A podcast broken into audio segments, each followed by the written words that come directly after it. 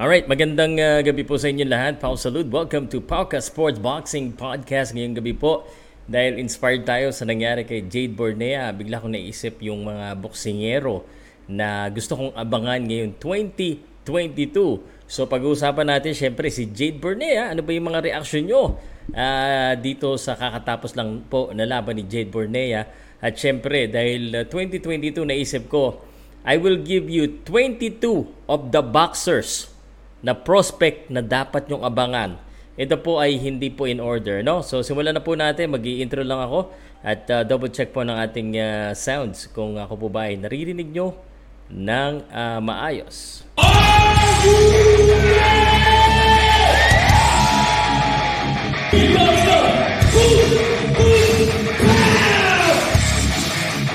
Powercast Sports. If you're new here, don't forget to subscribe and hit the notification bell.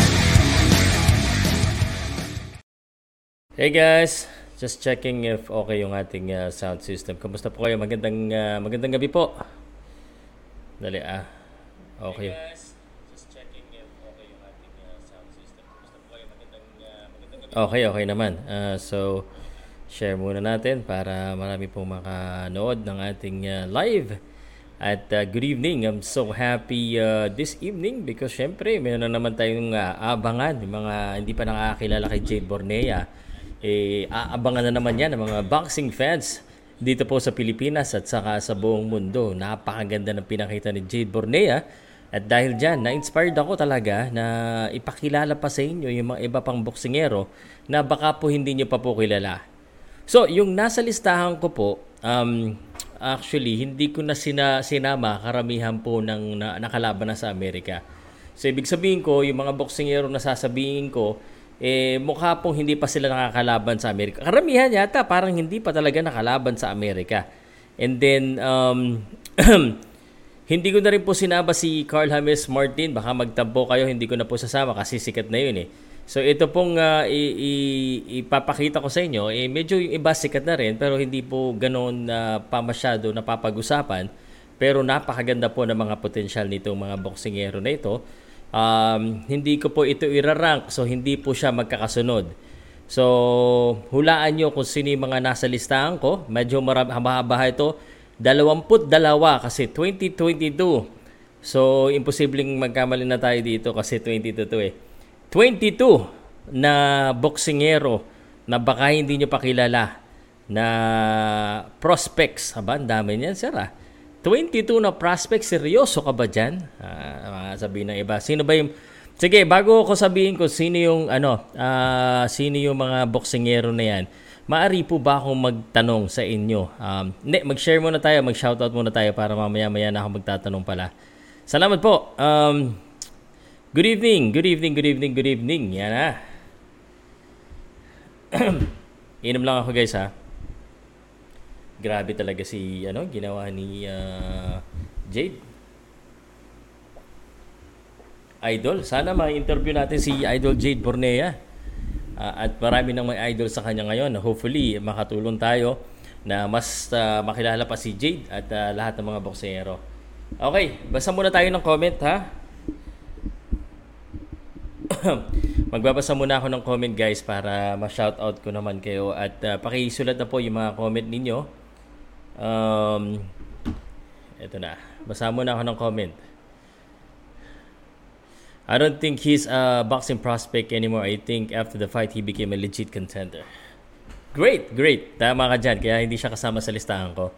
In any case, may mga kasama ko sa listahan na maybe consider as a contender but uh, inaabangan ko pa rin siya this 2022. Gusto ko lang siyang gusto ko lang silang ipakilala at i-hype natin para dumami po yung mga boksero na aabangan natin. Kasi ako yung nagulat na yung uh, kanina, 'di ba? Ang ganda na panalo ni Jade. Uh, may mga nagulat ako. First sir, first time ko lang mapanood si Jade. Uh, sir, first time ko lang nalaman si Jade Bornea. So medyo nagulat ako doon because Jade Bornea is already one of the uh, nakalaban na siya sa Amerika. Uh, you know, So nagulat ako. At first glance, I thought he was he was Robin Padilla. Ayos. Viva. Viva, Sir Sean. Magaling yan si Jay Bonet. Tinalo niya yan si Kosei Tanaka. Yes, amateur po. Si Akma Majileb, yung batak na amateur na possible makalaban ni Tapales, tinalo din pala ni Jade. Yes, sir. Um, tapos na sina J, Sir JM. Yes. Uh, okay. May mga galit na naman. Hindi na ba, tapusin na natin yung mga ganyan-ganyan dyan. Sir Don Rudy, salamat po. Pwede ko uh, nyo i-chat opinion, just don't spam. Ito ang uh, taga ano eh. Late si Boss Pao. Ako ang late ngayon. na late yung kain ko. Um, napagod kasi ako eh. Good na sir, good na. Bicol Region, bumaba, good evening. Bilis nyo kagad ah. Ilonggo ako, unsubscribe na kita pa ako. okay, sir. Tawag naman. J. Bornes, Science with Probellum, tinabla ang, uh, ano ba? Ah. so, shoutout Valencia City, Bukidnon. Mag-live interview ba si Jade? Try natin, schedule natin po, ha? Uh, good evening, uh, Pau, Sir Pau. Pa-shoutout po kay Jason Soledad. Okay, Las, P- Las Piñas. Dami, ha? Dami ka ha? Iba talaga yung ginawa ni Jade. Pausalod, pwede pa padikit. Salamat, Lodi. Pax Vlog. Big upset. Jade, inagaw niya uh, uh, ng problem kay Sean Gibbons. Ano ka ba? Hindi naman. Nandun siya Sean eh. Christian Pete, 10% lang siguro binigay na, na price ni Gibbons kay Jade. Ay, nako. Okay, hindi ko na isasama si Carl Ames Martin sa listahan ko dahil kilalang kilala na siya. Pagbibigyan natin yung iba naman. 22 ito ha. Mahaba-haba.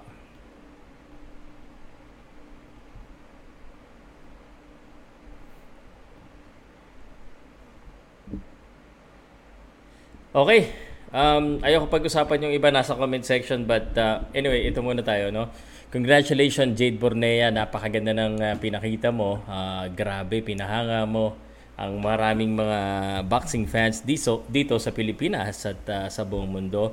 At dahil dyan, eh, pinag-uusapan na ngayon ang iyong potential title fight sa IBF Super Flyweight Champion na si uh, Jerwin Angkahas at ang iyong kababayan na si Jerwin Angkahas. Jerwin Angkahas will have a fight uh, soon. So if he wins that one, then uh, it's possible, very possible na kayo magkaharap. Kaya ngayon, pinag-uusapan na kung uh, sino kaya ang mananalo.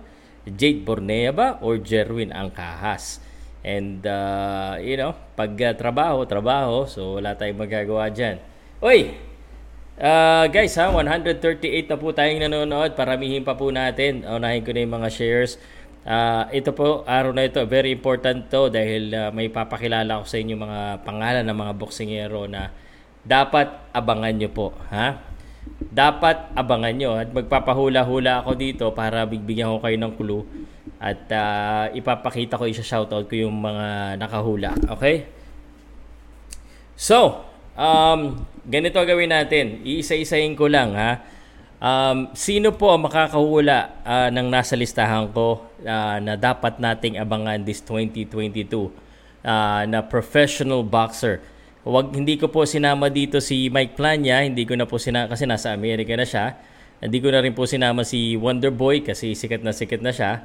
So, um, yung una ko makita, titingnan ko kung nasa listahan ko.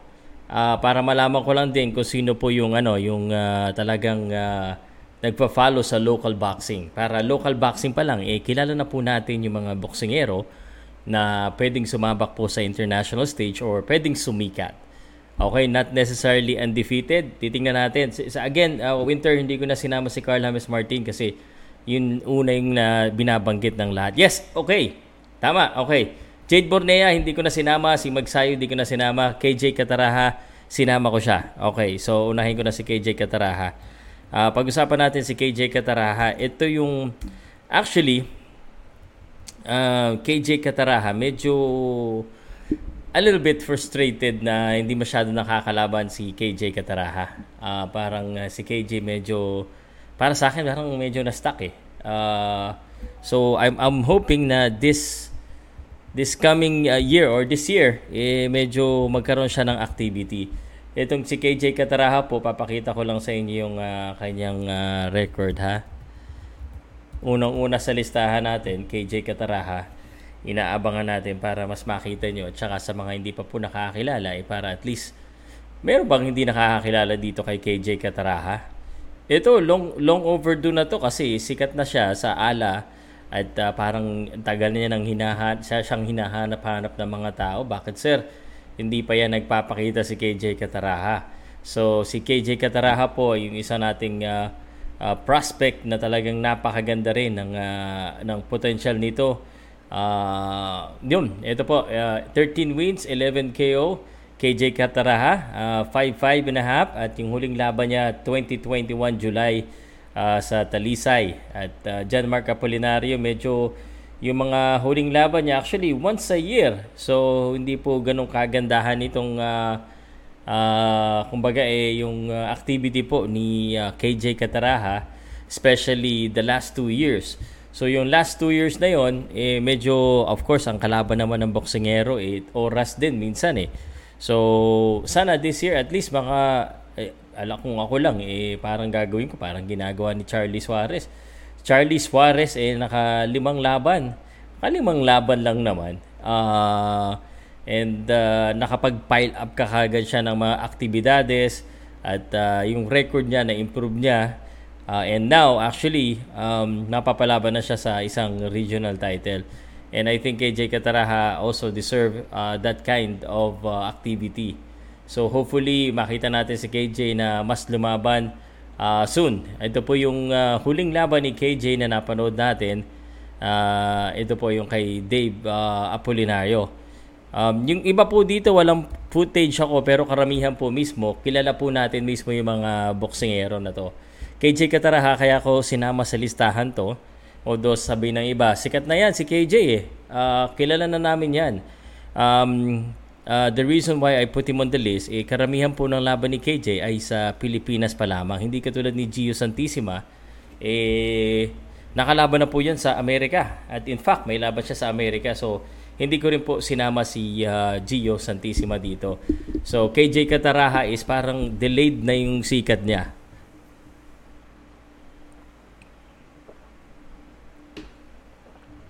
So, ito po yung aking una sa listahan ng uh, boxer na dapat yung abangan uh, this 2022. Okay? So, agree ba kayo sa akin? KJ Kataraha, isa sa boxer na dapat yung abangan this 2022. Number one sa listahan ko yan dahil uh, sobra, parang ano na eh. Um, I think uh, also one other thing that I'm looking for KJ Kataraha ay eh, magkaroon po ng laban na medyo mahirap-hirap.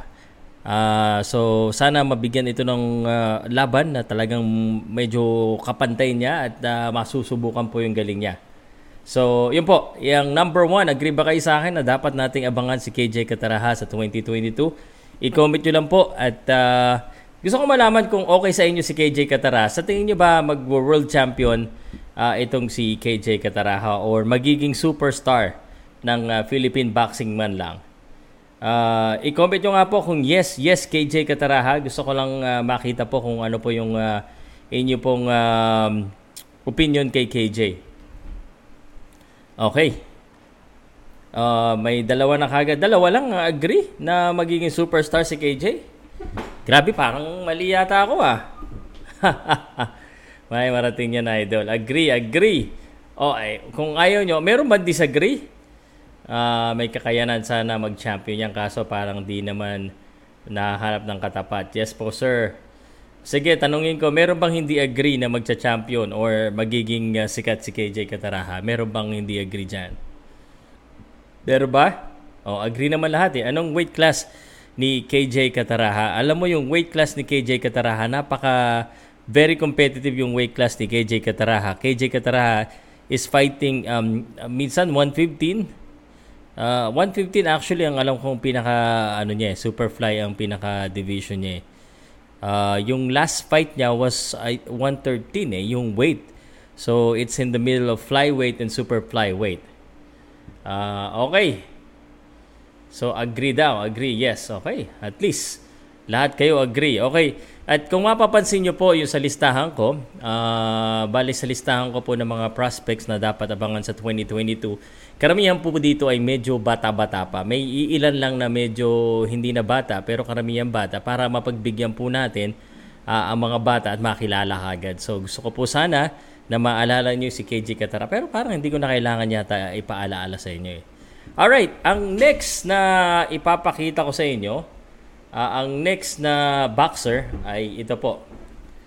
Um, may footage ako nito, so footage na lang ang ipapakita ko kasi uh, isa rin ito sa boxer talaga na abay matindi, matindi tong boxer na to. Hulaan nyo na lang. Ganito, magbibigay ako ng clue kasi gusto ko pong makita, ang dami talaga sinusulat ni Winter. Ano? Pero ito pong listahan ko ay hula, hulaan nyo to ha. Uh, magbibigay muna ako ng clue. Uh, sandali ah. Forward ko lang to. Okay. Ito yung clue ko. Um, sulat ko na yung ano dito. Nagsisimula sa letter M ang pangalan. Tapos ang record niya po ay ang uh, division niya po ay ang nilalabanan niya pong division ay 108 pounds.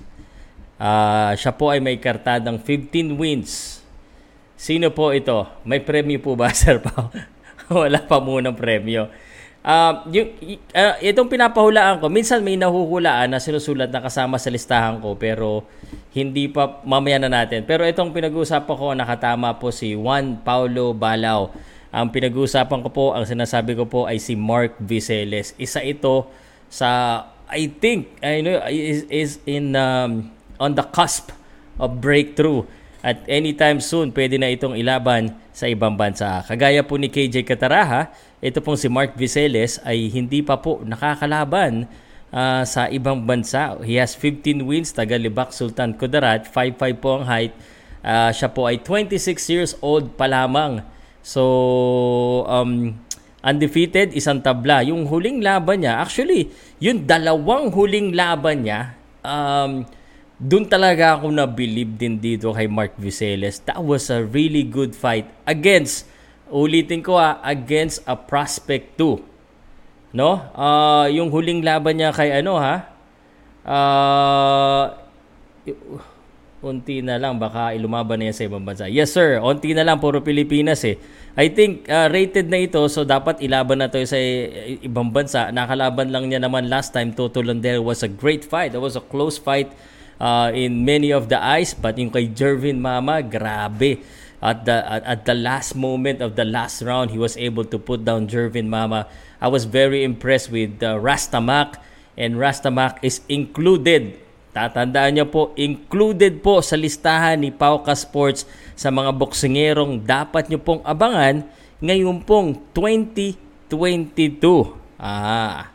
So, ang gagawin ko actually, um, yung gagawin ko, imi-mix up ko to ng medyo sikat o kilala na at medyo baguhan. At uh, karamihan po, uh, kaya ako po sinasabi ito. Again, hindi ko dito pinagbabasihan ng record sa aking listahan. Uh, hindi ko pinagbabasihan ng record. Uh, nagkataon lang maganda mga record nila. Pinagbabasihan ko po yung aking uh, eye test. Ang ibig sabihin po ng eye test, eh, pag, ano, yung pagkatingin ko sa kanila, eh, mukhang okay sa akin. So, ang criteria ko, it's very, very fluid uh, minsan uh, minsan magandang panoodin, magandang lalaki. Minsan, I think he's sellable and he has the, uh, kumbaga, may charisma at saka may parang feeling ko mataas ang ceiling. Yun po yung nakikita ko, ha? Yung pwede. No, again, there's no guarantee but pwede. Uh, ito, I'm inspired for this because Jade Burnea just given talagang ano siya, parang uh, nasa bigla siyang sumikat eh. So, sabi ko, maglista pa tayo. Ito na yung next ko. Ito, siguro medyo hindi nyo kilala. Iuna ko na to. Kasi 22 yung nasa listahan ko dito.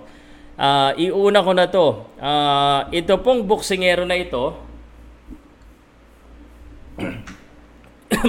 Sunod-sunod ko na panood dito personally. Okay? Papaulaan ko rin. ang kanyang inish, ang kanyang pangalan nagsisimula sa letter R. Aba, magaling itong makakahula nito. Magaling. Dapat Bisaya ang makahula nito. Basihan pala kung maganda lalaki, sir. Pa.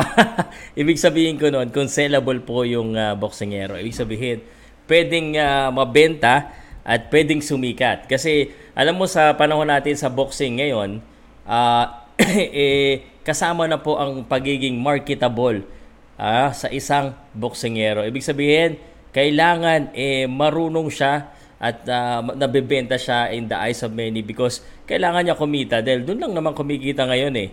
'Di ba? Uh, kailangan maraming manood. Ayan na. Uh, si Raul, sino Raul? Ay ito na, may mga tumama na, aba, ang gagaling nyo talaga. Ibang klase. Ito, idol ko talaga to ha. Isa-shoutout ko yung mga tumama.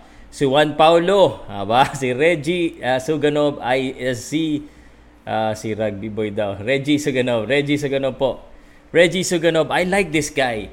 Um, um, so ipapakilala ko sa inyo ha, si Reggie Suganov uh, is the nag-aral siya sa PMI. He is a college graduate. Antindi nito. And he is very, kumbaga ano to eh, um, very disciplined. Para siyang, uh, kung titignan mo siya, he's prim and proper. Uh, always snappy itong si Reggie Suganov sa Bohol. Uh, so, taga Bohol siya. And uh, ang kanyang record lang naman, ito, um, 9-0. Ang kanyang record na yan, eh talagang napakaganda. At may mga tinalo din siya na nasa listahan ko rin. May tinalo siya na nasa listahan ko. Um, pero undefeated na naman. Nagkataon lang po na undefeated. Siyempre, yung mga undefeated uh, na feeling ko magaling. May mga undefeated ako hindi sinama sa listahan ko because hindi porket eh, hindi ibig sabihin noon hindi sila magaling. Ibig sabihin lang noon, hindi ko pa talaga sila napapanood eh. So, ang nangyayari dito, I decide when, um, kung napanood ko na sila personally, nakausap ko, nakilala ko kahit papano, at uh, lagi ko napapanood yung mga laban. So, si KJ, although hindi kita masyado napapanood, si Mark napanood ko na, si Reggie Sugonob napapanood ko rin. So, saya imbitahan nyo si Pau Salud Pau Ka Sports para malis sama natin yung boksingero nyo sa mga manager dyan, promoter. Speaking of invitation, thank you very much once again, Sir Nonoy Neri, uh, for allowing me to uh, be there on your event dyan po sa Davao, sa Digos, sa darating po na January 29, 2022. Nine bouts undercard at kasama po dyan sa main event ang rematch po ni Cuarto at ni Taduran for the IBF Minimum Weight Championship. Ready, Reggie, ang tawag ko dito because he's always ready. Agree, disagree? Ang tanong ko ngayon, 248 people watching, sana po ma- ma-share po natin. Alam mo, yung ating channel, eh, lagi tayong, ano, kumbaga, lagi tayong nagpapakita ng mga boksingero na hindi pa ganong kakilala, kaya pinapakilala natin. Gaya po yan ng mga binanggit ko na. So 1, 2, 3, KJ Cataraha, Mark Viseles, Reggie Suganov. Personally po, inaabangan ko sa Ladis 2022. Ito po yung laban ni Reggie Suganov. Um, what do you think? Uh, agree na naman kayo, ha? okay, tuloy-tuloy na natin itong usapan na ito.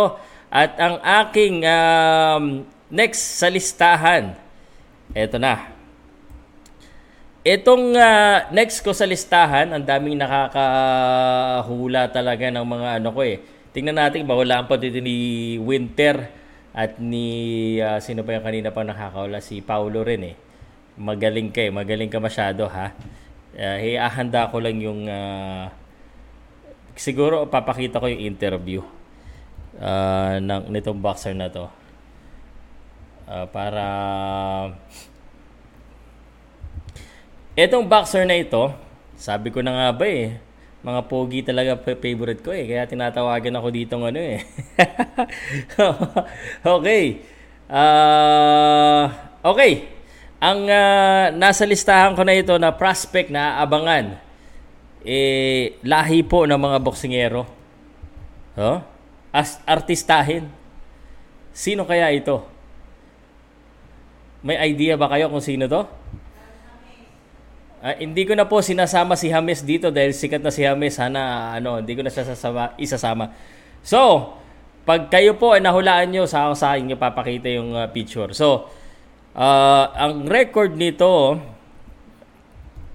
teka, teka ha, pakita ko sa inyo ay sabihin ko sa inyo record. Konti pa lang ha. Uh, undefeated din. Ayan na, ang galing mo talaga pare Winter. Parang may, parang alam mo yung kodigo ko ah. Parang kabisado mo eh. Christian Pete Laurente po. Christian Pete Laurente.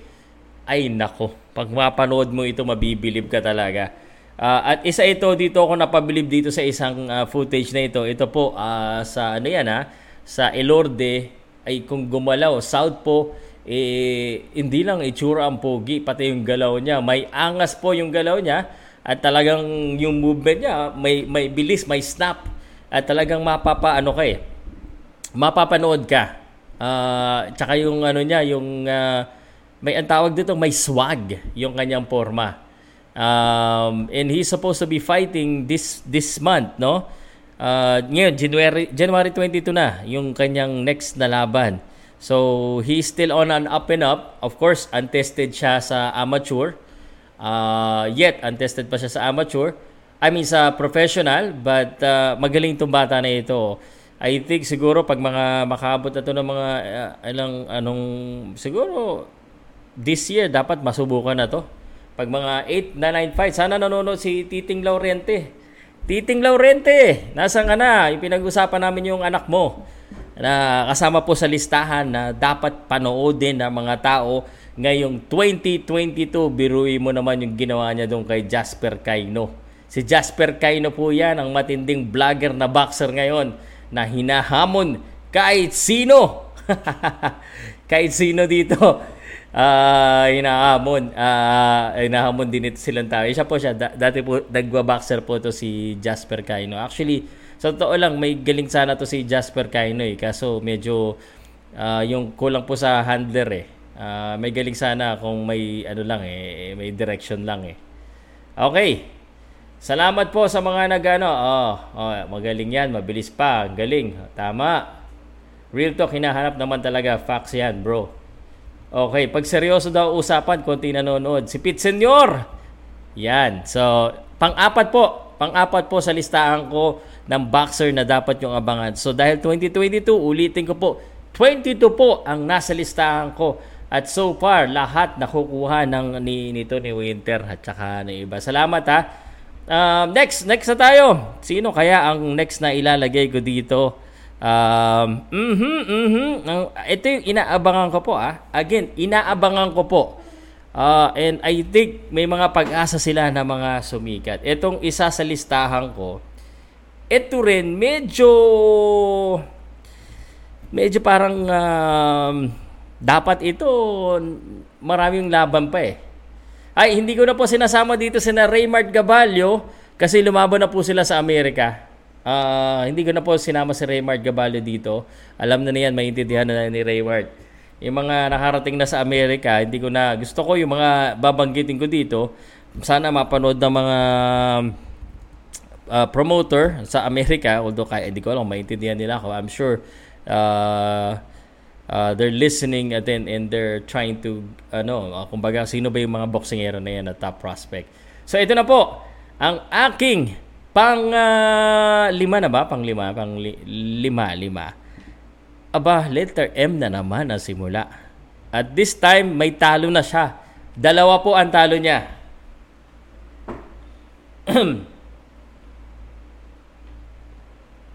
Sino kaya itong uh, boksingero na ito na dapat nating abangan sa year 2022? At titingnan natin kung may footage tayo. Alam mo, pinapakita ko sa inyo yung mismong footage ko po, no? Uh, na kinuhanan uh, uh, na lumalaban sila or at least yung mga footage po na binigay mismo sa atin. Uh, sandali ah. Ito na. Nako, wala pang nakakahula. Okay, bibigyan ko ng isang ano, hindi po si Manny, hindi po si Boy ano, hindi si Manggubat. Um, etong boxer na ito, sana, sana hindi magtampo yung mga boxers na hindi ko sinama sa listahan ano. Dami kasi kailangan natin mamili eh. Uh, maliit po, maliit po yung boxer na to. Maliit lang. Okay? At uh, nako, tisoy na naman. Tisoy na naman ang an, bakit mahilig sit sa tisoy si Pau Salud ah. Ayan na, ang galing mo talaga Juan Paulo. Oh. Ayan na. Si Melvin. Ang galing mo, Melvin Jerusalem. Yan. Melvin Jerusalem. Nako, ito pa ha, from Fort Teach Bukidnon, Melvin Jerusalem, dating ala boxer. Tinalo na niya si Toto Landero sa kanyang huling laban, July 16, 2021. At uh, unfortunately, tig isang laban lang po siya sa 2019, 2020, 2021. Once a year lumalaban. Ang hirap nito para sa mga boksingero uh, na kada isa lang laban. So, ang hirap pa paano ba kumikita yung mga boksingero na once a year lang ang laban. So, this year, I hope he, he gets more fight. Uh, mga apat man lang, masaya na para naman na uh, medyo maganda-ganda yung kitaan ng mga boksingero kasi sayang yung sayang yung ikaw ha pala, ang hilig mo sa mga cute guy ah. Uh, uh, hindi, gala mo, uh, magaling lang talaga si Melvin. May Melvin Jerusalem po ah. 17 wins, dalawang talo, dating ala boxer. Abangan niyo po ito. Gusto ko po siyang makita na lumaban din ng madami. So, lima na. Lima na ha. Sino ba yung maganda natin? Ah, sige na nga, magpapakita ako ng ano. Etong sunod kong papakita, magaling ang makakahula nito. Magaling. Magaling ha. Um, papa, sabihin ko yung record ha.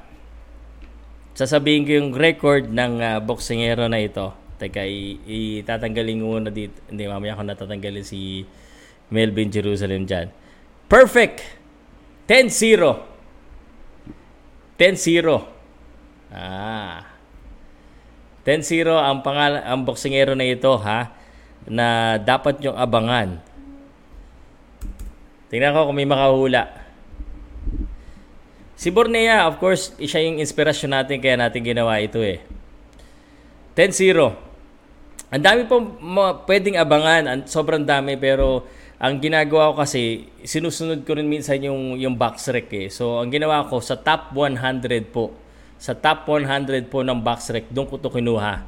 Uh, yung mga hindi pa masyado naka-rate, naka-rank, hindi ko na rin, hindi ko na inano. Tapos, ni-random ko lang. Ay. Juan, galing mo Juan Paulo. Hindi ko alam pa paano mo nagagawa to, ha? Nakahanda ka na, si Judy Flores po. Judy Flores, kala mo, uh, ang pangalan, pambabae Judy Flores ang uh, ang itong boxer na ito. Um, katunayan, napanood ko lang siya sa training at saka sa yung nagmi-meet siya. No, napanood ko pero yung actual na laban niya parang hindi ko pa yata siya napapanood sa actual na laban niya. Magaling ito ang ang haba pa ng galamay, ang haba ng galamay pare ito siya, yung pumunta ako sa Sandman. Sana makabalik tayo dyan sa Sandman eh. Uh, ito, uh, yan po si Judy Flores yung nakaitim. Uh, so yan ha, hindi na yan Tisoy ha. Baka sabihin nyo na naman, Tisoy yung pinipili ko lagi eh. Nagkataon lang na yun ang mga nasa listahan, nasa una sa listahan ko. Judy Flores. Tandaan niyo po yung pangala, pangalan na yan ha. Um, so dito ko po pinapaalam sa inyo. Judy Flores 10-0, taga General Santos at taga Braulio E. Duhali sa Davao. At sabi ni Daddy Dens, keep safe, uh, Sir Pao, at sa, uh, ano yan? All balbal, mga longga. Salamat sa mga ano, no? Sa mga ano niyo po, sa mga padala ninyo.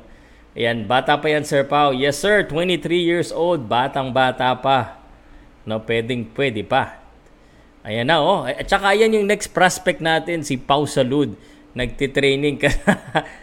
Ang tagal ko na hindi nagtitraining. Sana mag-training din tayo. okay, sunod na natin sa listahan natin. Um, sino ba yung maganda sa listahan natin na ito pe- personal ko lang kasi sila paboritong panoodin kasi parang nagagandaan ako panoodin sila. Ah, uh, ito na. Ang, ang next, ito yung next ko.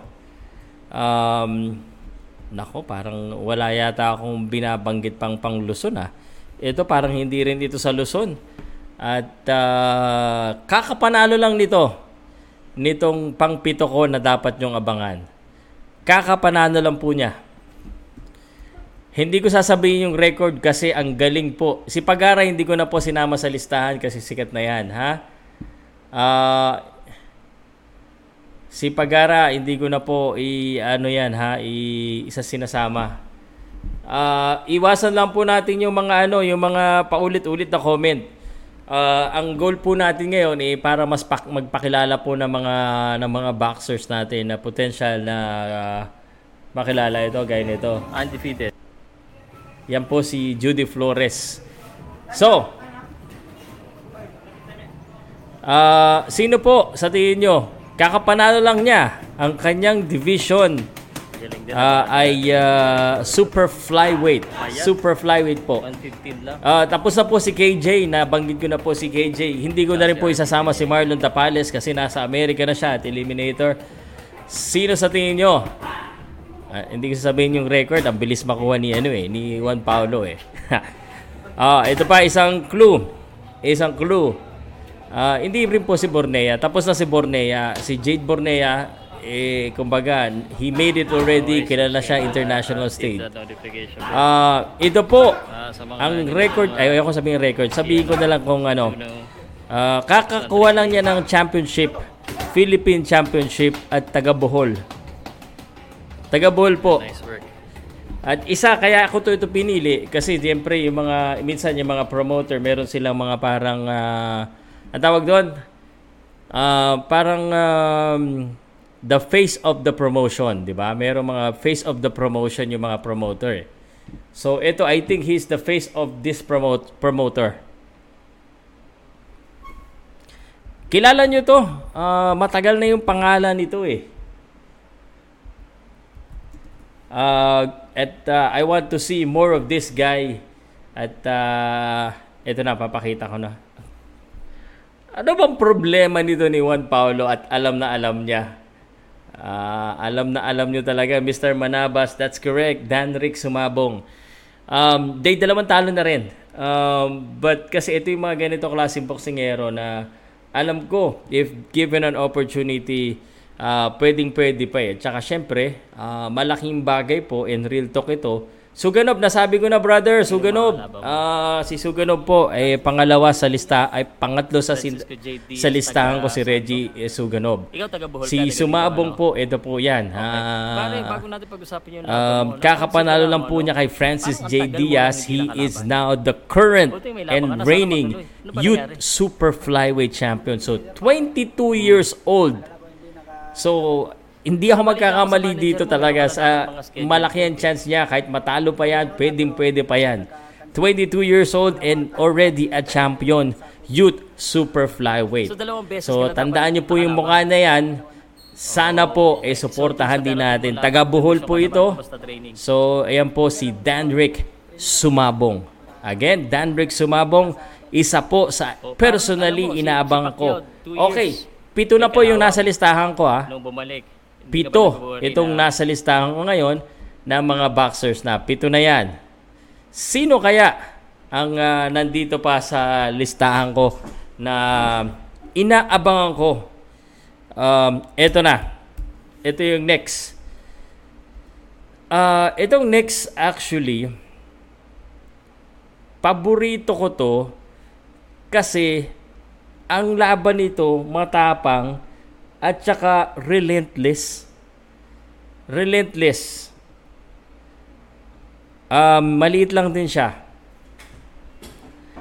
At uh, ito, ano to, um, may tinalo itong veterano at uh, recently po, recently, abay matindi to, panalo to sa ibang bansa recently pero hindi pa siya nakakalaban sa Amerika. Ang hirap pag medyo, pag mga maliliit, ang hirap makakuha ng laban sa Amerika eh. Um, so, salamat po sa mga, hindi po si Jerome, pe, although Jerome isa rin sa inaabang ko pero hindi ko siya nasama sa listahan ko. Um, hindi ko hindi ko na rin sasama si Donny Nietes, legend na yan eh. Ang ang purpose natin dito magpakilala po ng mga bagong boksingero na dapat yung abangan. Yung medyo bata-bata naman sa 2022. Okay? So, ito po ay uh, itong boksingero na ito eh, relentless at uh, palaban. Pwedeng wing-wing. Ay, may nag-wing-wing daw. Oh. Ano rin yung pangalan niya? Um, umuulit. may nakahula kaya. Kasi the reason, kaya ako ginaganito sa inyo, gusto ko malaman kung sino yung medyo may alam na sa sa mga local boxing. Hindi po, si King Arthur hindi ko na rin sinama dito kasi medyo nakarami na rin siya ng title, kilala na rin siya. Um, dalawang talo. Dalawang talo. Umuulit at uh, eto na, mahuhulaan nyo na to pag sinabi ko ha. WBO Oriental Minimum Weight sa Korea. Naipanalo niya sa Korea. Sino? Ah, isulat nyo lang po dyan at ang uh, mapag-usapan natin ha. Miss na miss na miss. Ayan na, may nakatama. At hindi si Juan Paulo. Yes po. RR, Rara Andales, paborito ko yung style niya as a, as a fan. Although, syempre, minsan kailangan natin mag-evolve. Ito yung laban niya kay Reike Itom dyan sa Cebu. Uulitin ko ha. Alam mo, sa Paukas mo lang makikita yung mga original na content na ganyan na tayo mismo yung pumupunta. Ngayon, medyo hindi tayo makakapunta sa mga event kasi hindi basta-basta eh. You know, uh, lalo na pandemic at saka kung sa Luzon lang yan, dinadrive natin eh. Basta pwede. Miski ngayon dito sa Luzon, pag hindi ka uh, authorized ng uh, promoter, hindi ka basta-basta makakapunta. Anyway, Ara Randales po, um, dito niya ako napabilib dito sa laban na to. Dito sa laban na ito, napanulunan niya po yung WBF. Again, WBF, World Minimum Weight Title malaking uh, ano po, world title po 'yan ha sa WBF nga lang. Okay? WBF. Ayan po dito talagang pinasuko niya dito si The Future, si Ray Kaitom at uh, diyan ako napabilib. Kaya abangan niyo to si Ara Randales. Baka anytime makabalik din ito sa Korea ulit. Malamang bawian nito ng mga Koreano uh, kasi tinalo si Min Patsam eh. So, Okay, let's move on to the next one. Sana po may nakikilala kayong mga boksingero na dapat nyong abangan sa 2022. Ah, ilan na ba yung nasa listahan ko? I already have 8. So, isa-summarize ko lang para po sa inyo. Ang nasa listahan ko na walo na boksingero na dapat yung abangan, KJ Cataraha, Mark Viceles, Reggie Sugano, Pete Laurenti, Laurente Melvin Jerusalem, Judy Flores, Dandrick Sumabong, RR Andales, at halatang halatang mga favorite ko talaga. Speaking of favorite, eh, hindi ko na itatago na favorite ko itong boksingero na ito. At um, mismo, pinupuntahan ko pa siya sa kanyang training para lang mapanood yung training niya at makitraining. At minsan, nakikisingit na rin ng training doon sa kanilang gym. Um, uh, puro, puro pogi, no? puro, puro pogi, Sir Pao. Nagka, nagkakataon lang, sir. Ikaw naman eh. Nahalata ba? Nahalata. Okay. Um, yung papakita kong video, luma na to, but uh, gusto ko makapunta dito uli eh, sa, sa lugar na to, kaya gusto ko ipakita. Pero ito, hindi na rin kasama si Milan kasi ano na si Milan eh. Ito, uh, favorite ko talaga to, halata naman, pero Siyempre, um, gusto ko rin makadating na to sa labas ng bansa. May laban po siya sa March. Nabanggit na to kanina eh. Nabanggit na to kanina. Sino kaya itong boksingero na ito na eto um, siguro sorry to say sorry may ako sa kaibigan ko na to kung nanonood siya siya yung pinakamatanda dito sa ano sa sa listahan na to siya yata eh Parang siya yung pinamatanda dito sa listahan ko. Uh, yet, I still call him prospect, prospect because uh, nine wins pa lang siya sa pro. Tingnan natin kung sino unang makahula. Um, usually, yung mga nilalagay ko po sa listahan ko, hindi po si James Martin, hindi po si Jerry Loreto. Nagkaka ang nilalagay ko po sa listahan ko, yung mga mismo pong ilang beses ko na napanood. Although, magaling Ron Garces, kaso dalawa pa lang laban yata niyan. At uh, hindi ko pa siya napapanood lagi. Ayan na, may nakahula na. Si Suarez po. Charlie Suarez. Uh, ang dami nagsasabi, Sir, dapat ilaban na yan. Ito po yung uh, laban niya kay Justin Cabarles.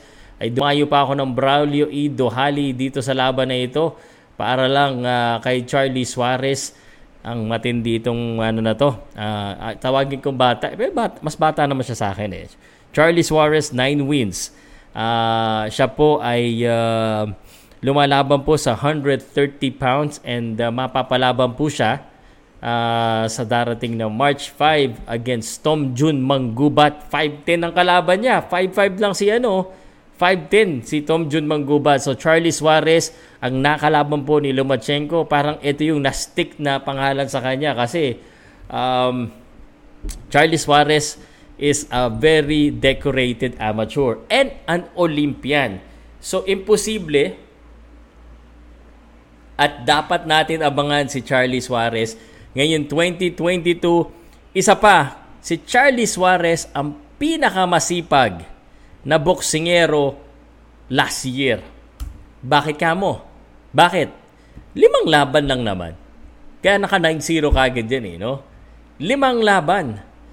Ah, mahihirapan si Manggubat kay Suarez. Na, kung napanood mo winter yung aking uh, yung aking um, ang tawag dito parang prediction analysis eh nahiyang ako kay Tom Jun kaibigan din natin tsaka kay Doc J. Pero nag-message si Doc J sigurado ko minanood na ni Doc J yung aking uh, analysis doon eh. But uh, talagang iba yung Charlie Suarez mabilis malakas at uh, syempre may experience na yan in big fights. So long overdue and I think this year is gonna get tougher and tougher fights at maraming laban. Okay, so yan po ang uh, aking pang siyam. Ay, number 10 na tayo. Pag number 10, gandahan nga natin kung sino ilalagay natin sa number 10 na boksingero. Dahil 2022, 22 boxers ang ibibigay ko sa inyo. Ha? 22 boxers po na dapat nating abangan Ha? Na dapat nating abangan to ha. So, ito po yung mga boxers na parang uh, pwedeng pwedeng pwedeng pwedeng uh, sumikat. Whether sumikat sila sa sa ang tawag dito sa pagbaboxing nila or sumikat sila dahil magaling sila mag uh, mag uh, kumbaga mag uh, ano ng sarili nila, mag uh, market ng sarili nila. Uh, this 2022 sinasama ko po. Karamihan po ng sinama ko dito, pagpapasensya nyo na po, eh karamihan po ay medyo bata-bata pa, no? Si Charlie Suarez lang yung pinaka, pinaka matanda ko na nailagay dito sa listahan ko po. Si Charlie Suarez lang. Okay, tuloy-tuloy po tayo. At ito na po yung sunod. Papahulaan ko uli. At uh, number 10, Eto na. Eto, nako, pogi na naman. Nangungulikta talaga ako ng mga pogi. Uh, kapareho din ni Charlie. Ang pangalan, letter C. Letter C. Ah. Ito, kaya ko siya sinama. Anak ko, parang alam ka agad ang bilis ah. La Bomba Christian Araneta. Ang galing mo talaga pare. Pakita ko muna kayo ng ano ng Christian Araneta na video. Para naman sabihin nyo kasi, alam mo, tayo pag nagsasalita tayo ng uh, ng uh, boxer, eh yung mismo karamihan mismo nakuha na natin, napanood natin. Ano? Uh, speaking of La Bomba, eh ayan na po si La Bomba Punch, Christian Araneta. I love this guy. I love his power punching and uh, I love his coach. Grabe yung coach niyan eh. Mas ano eh, parang pwede ring mapalaban to si coach. sila Bomba Punch, Christian Araneta. Guys, hindi ko na po sinama si ano ah, si uh, Wonder Boy dito. Alam niyo na, matik na si Wonder Boy. Hindi ko na kasama ulit sa lista. Okay? Hindi ko na po sinama sa listahan si Wonder Boy. So, pagpasensya nyo na, huwag nyo na hanapin si Wonder Boy dito. Uh, pag-usapan natin si La Bomba. At ang gawin natin, ito, maikli lang ito. Siguro panoodin natin ito yung uh, laban ni La Bomba na to. Okay? of the Ang galing nito pare. Ang galing nito. Ang galing nito. Kailangan ipakita ko sa inyo. Mabilis lang 'tong laban na ito at bumomba kaagad sila bomba. Okay? So, tingnan-tingnan natin ito si Christian Araneta po, ano? Although, syempre, medyo may criticism pa rin po dito kay Christian Araneta. Eh, kaya ko siya sinama sa listahan ko dahil bata pa naman to, 26 years old. Nagkaroon lang siya ng konting injury at every time na umaakyat karamihan po ng Pilipino ganun medyo nahihirapan talaga pag uh, pupunta sa ibang bansa no? Uh, so pero ito kailangan ipakita ko sa inyo um, yung laban na to dapat kanina ko pa pinapakita yung mga laban ano? hindi may mga may ikling laban lang mo papakita ko. ito maikling laban lang to para sa mga hindi po si Edward Heno hindi ko rin nilagay po. sinasagot ko na sa inyo. Uh, kasi uh, naka uh, ano na siya eh. At saka medyo yung uh, medyo light blue or cyan with yellow sikat na siya noon eh. Si Bien Dima. So karamihan po medyo bata-bata po yung nilalagay ko. Tingnan natin. Tingnan nyo lang yung gagawin dito ni ano ni uh, dito ha. Ito, ni Christian Araneta. If you're not yet subscribed, subscribe right now. First round. Tingnan natin. Christian Araneta. Uh, At saka karamihan yung mga nilalagay ko dito, mga ano, mga... At, uh, kakalaban lang niya po dito, mga... At uh, ngayon, December, uh, active sana. Active. yung mga may mga laban po. kasi 2022 hopefully makalaban. ito. Mainit kagad ang simulaan ng mga boksingerong ito. Samantalang itong si Roland J. Tingnan natin ha, pakita ko lang sa inyo. Matindi to, matindi to. Um, siya po ay ba, nakalaban na sa China yan, nakalaban na sa sa Japan. At may nakalaban pa siyang Inoue sa Japan no? Kaso hindi si ano ah, hindi si Naoya si Tayo Inoue. Ang hirap. At, uh, ang uh, matibay din ito, umataka siya dito, is going with the left hook, going inside, exchanging on the ropes. Ang masasabi ko lang sa inyo, mabibigat yung mga kamay ng mga ito, ha? Ito, hintay-hintay lang natin. Ha? Gusto ko lang ipakita sa inyo yung uh, highlights dito ni, uh, ano eh. Ito, eh. Parang bomba yung kamay. At uh, after this one, you know, uh, expected kasi yung pagkatalo niya dapat uh, nasa World Championship caliber na siya. Ay si Yumir, di ko rin po sinama. Parang sikat na si Yumir eh. Tsaka ano na eh. Di na kailangan ng publicity ni Yumir. 22 fights, good enough. And uh, ito yung uh, last Sa Africa ba yung controversial fight niya? Yes sir. So ito po si Christian Araneta. Sinama ko sa listahan ko ng mga boksingero na dapat yung abangan this 2022. Pang sampu po siya. May labing dalawa pa po tayo. laban nila eh, isang talo at dalawang panalo. Yun po ang uh, record ng dalawang Tsaka si Marshall, mara- masyado ng maraming media na napumapansin sa kanya eh. At alam mo so, alam na ni Marshall yan. eh. And Biendima, inching closer here. Kukulit na mga comments nyo. Measuring the distance. Ayan o, pinapakilala ko po sa inyo. Mamaya magpa- maglalagay ako dito ng mga pangalan na medyo hindi pa talaga nyo masyado kilala.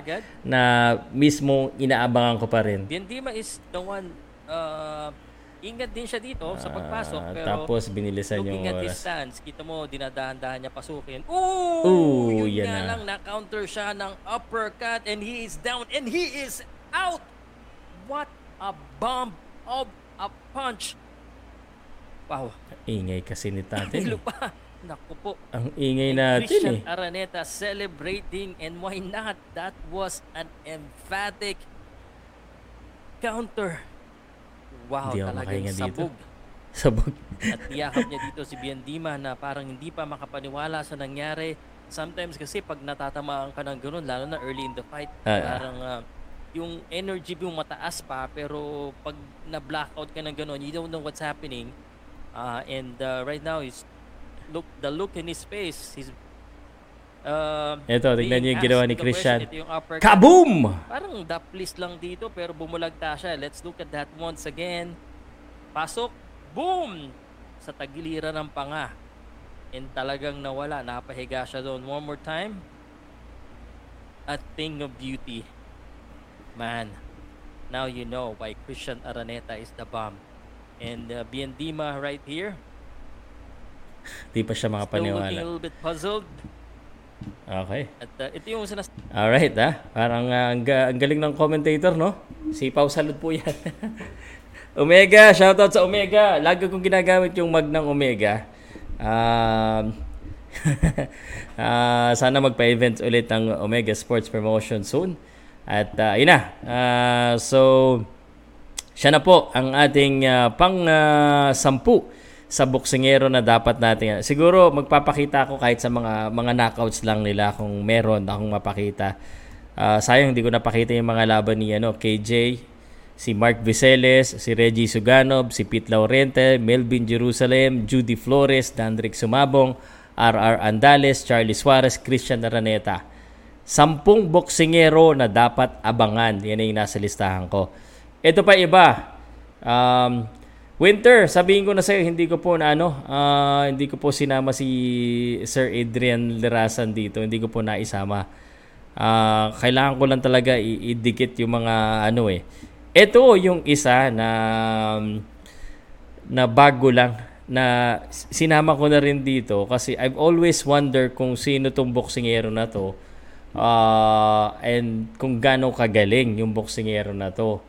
So na nang napanood niya, yung, napanood ko yung laban ng boksingero na nasa listahan ko rin na tinalo niya, na tinalo niya in the first round eh, nilista ko na kagad. Sino to?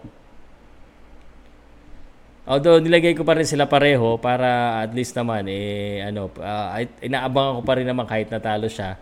Pero ito itong boksingero na sinasabi ko uh, hindi pa siya rin ganun kakilala. Tingnan natin kung may mapapakita tayong mukha nito. Kailangan buka ang ipakita ko dito eh. Para ano siya, Um, ito, ito na lang. Ito na lang, mabilis lang. Kasi nangyari, nag-automatic yung ano, yung uh, nag-automatic yung copyright ko ngayon, nag-automatic sa Facebook. Eh, pinahiram lang ako ng, uh, ng video ni Coach Dulles. Biglang nag-automatic, siya pa yung na-copyright. So, may nakakilala ba? May, ano na ako ah, Cancel mga laro sa Jensen Sir Pao? Um, hindi ko po alam eh. Sino po nagsabi, Coach Ricky? Hindi ko po alam. Tag, hindi, si Coach Ronda Rex, tatanungin ko pa kung cancel. Eh, o sinasabi mo ba sa akin o tinatanong mo? Dami mo pang asar o nga eh. Amo sila mga asar. At least, habang nangaasar sila, may natututunan sila. Yan. Ang hinihintay ko nga yung, wala pang nang-aasar sa akin ng ampaw at saka banban, hinihintay ko eh. Gusto ko i-shout out eh. Oh, ano, sino yung nakahula dito ng aking pang 11? Matindi talaga to makahula dito. Ito sa pang 11 na inaabangan ko bigla. Bago to sa listahan ko ha. Isa to sa actually I, I made an exception for this one dahil sa mga kwento-kwentuhan Ha? At napanood ko na rin ito lumaban. Um, meron akong ano nito, uh, laban niya uh, sa sa Elorde. At yung nakalaban niya, isa rin po sa nasa listahan ko rin. Nako, ang kukulit nyo. Ang kukulit talaga. Ang kukulit nyo. Ito na. Wala nakahula, wala makakahula. Triggerman, yun na. Shout out Triggerman TV. Hello. Kumusta po? Kumusta? Sabihan nyo, galing-galingan. Cancel, hindi matutuloy laban bata namin. Ganda sana ng condition. Sin, sino ba sir yung uh, bata, yung Mukotsuki? Sino yung ilalaban mo sana?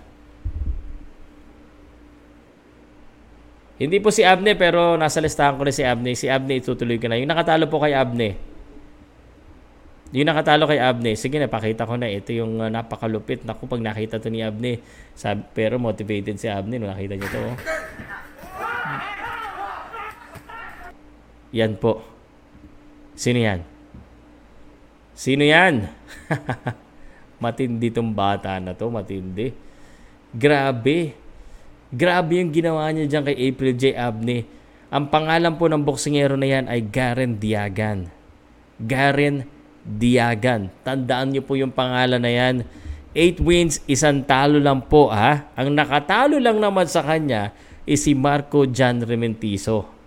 Sobrang uh, upset yan. Uh, maybe one of the upsets of the year uh, sa Pilipinas. Ibang klase. Kaya nasa listahan ko yan si Garen Diagan na aabangan ko kung saan itong next na mapanood, gusto ko siyang mapanood at alam ko na kung sino yung sunod na mga kalaban niya eh. Mukhang uh, ila- ituloy-tuloy na natin sa number 12. Uh, although I hope this serves an inspiration sa number 12 na nas abangan ko pa rin siya kasi naniniwala pa rin ako na magaling ito magboxing eh. um, si April J. Abney. April J. Abney. Yan po, siya po yung bumaksak. Pero I, I think dito masusubukan. Joy Noy na hindi ko po sinali kasi ano na eh, uh, nasa, nakalabas na siya ng bansa. Tsaka medyo, eh si Joy Noy Nay, isasama ko siya, siguro number one siya sa akin sa underrated boxer na dapat sikat na. Dahil ang ganda ng mga laban niya. Top top 3 siguro, top 3 sa underrated sa Pilipinas. Okay, so um, sasabihin ko na kagad yung ating na, number 12 si April J. Abne inaabangan ko pa rin siya. Dito ko malalaman kasi dating undefeated, 7-1 na po siya ngayon. Um, eh dito malalaman yung karakter ng isang boksingero. Um, alam mo yung may kasabihan na sinasabi na sa akin ng boksingero ako pag nasunod-sunodan ka na ng talo pa, parang uh, nagkakasunod-sunod na eh. So, ito ang dapat ingatan niya. Lalo na ngayon, alam mo naman, sobrang arte natin, puro uh, undefeated. Parang kala mo, napagaling natin pag undefeated eh. Yun. Sana makabawi, okay.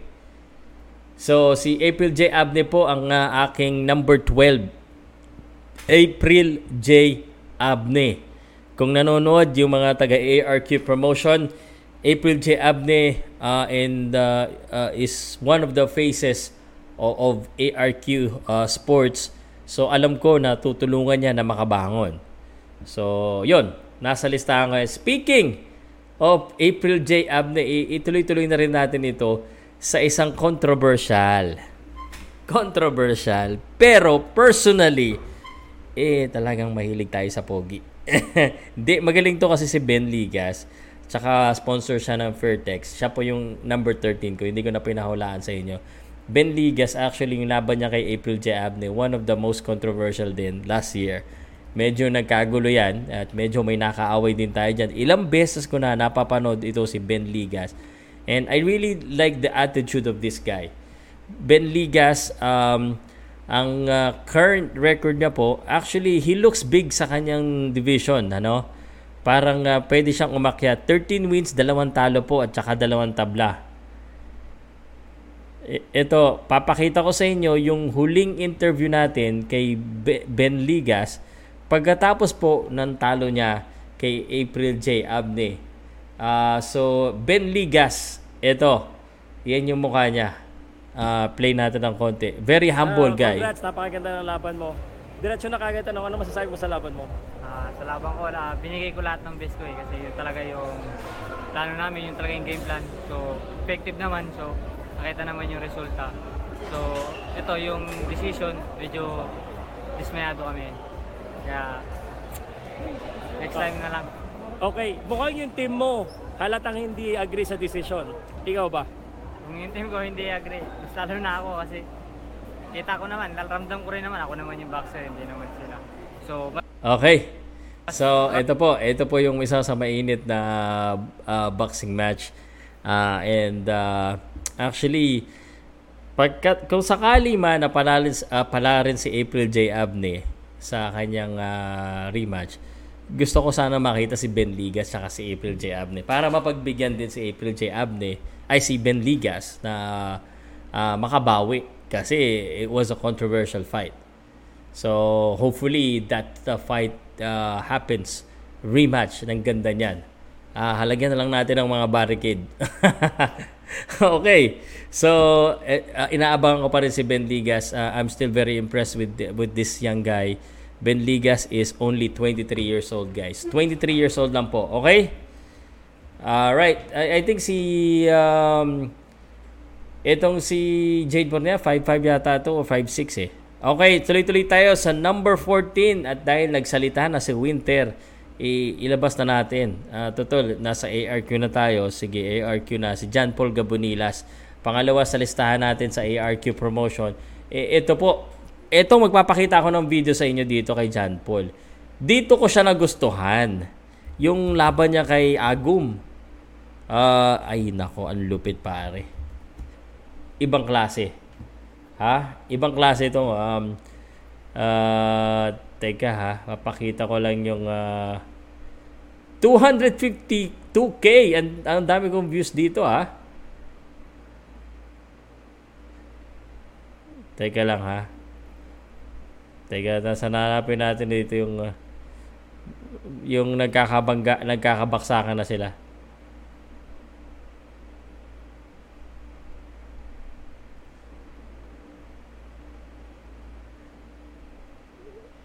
Mayroon ba akong ginawa di ano?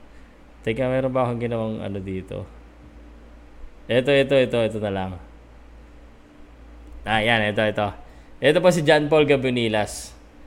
Um, so, pang ilan na ba tayo? Pang number 40 na po sa 22 na dapat nating abangan ngayon, 2022 na boxers. 22 boxers na dapat nating abangan. Ah, uh, ito, panoodin niyo yung uh, medyo may highlights sa una eh. Ready na kayo? Okay. John Paul Gabunilas po yung naka black and red.